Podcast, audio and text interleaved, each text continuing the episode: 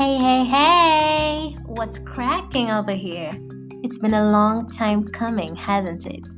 Happy New Year, Happy Valentine's Day, Happy International Women's Day, Happy Easter, and Happy everything else in between.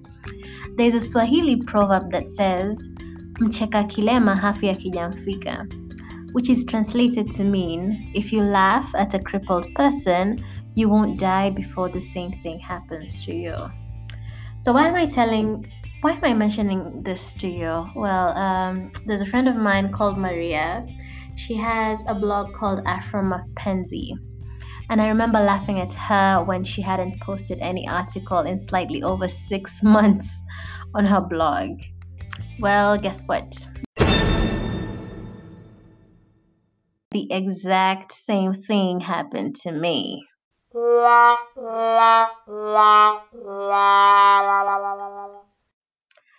Where do I even start? I have absolutely no reason why I haven't posted in such a long time. Procrastination and laziness. Yeah, those are the two greatest culprits.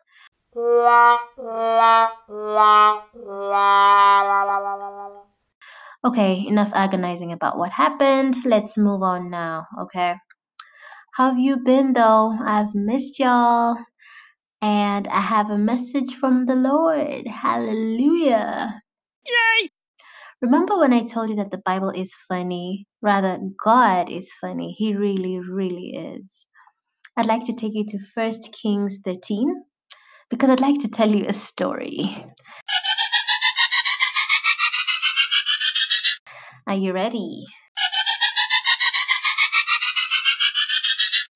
Story time. There's this king called Jeroboam who was quite um, hot headed to say the least. He did evil in the eyes of the Lord. Hmm, my King James English is improving, eh? So this day, Jeroboam is offering a sacrifice at the altar, and God sends his prophets to tell Jeroboam that he's done with Jeroboam's insolence and that he will raise another king in his place.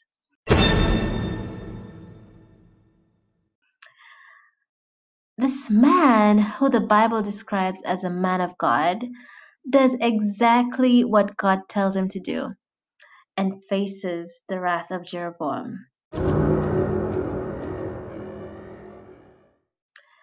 The king orders his guards to seize the prophet, and you know what?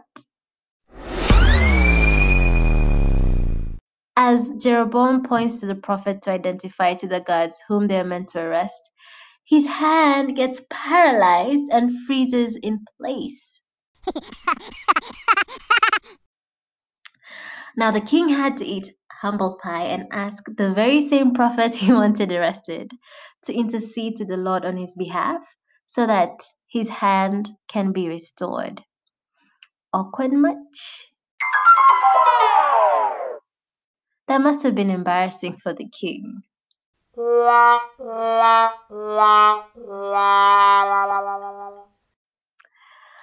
his hand was restored, the king now wants to be homies with the prophet, but the man whose name has not been mentioned politely declines the offer.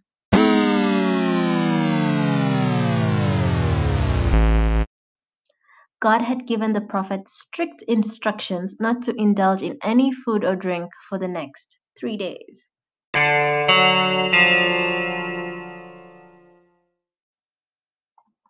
So the man of God heads on his way, and not too long into his journey, he is met by an old prophet. Now, I wonder why the Bible is skimping out on the names in this chapter.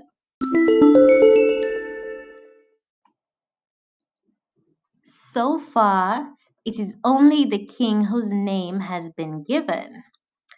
So we will call the man of God MOG. And then the old prophet will call him Mr. OP. So now Mr. OP invites MOG for a meal. And once again, MOG declines because God had given him strict instructions not to indulge in any food or drink for the next three days. Mr. OP, however, does not take no for an answer. He insists that MOG should have a meal with him. After all, he's been in the game longer than MOG. But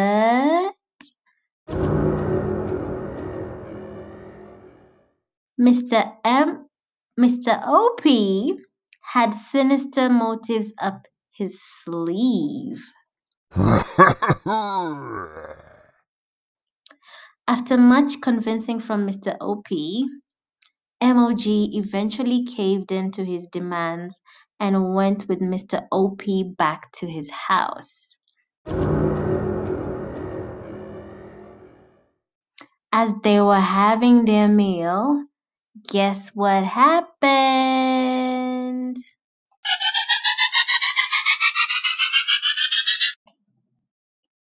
To be continued. Stay tuned.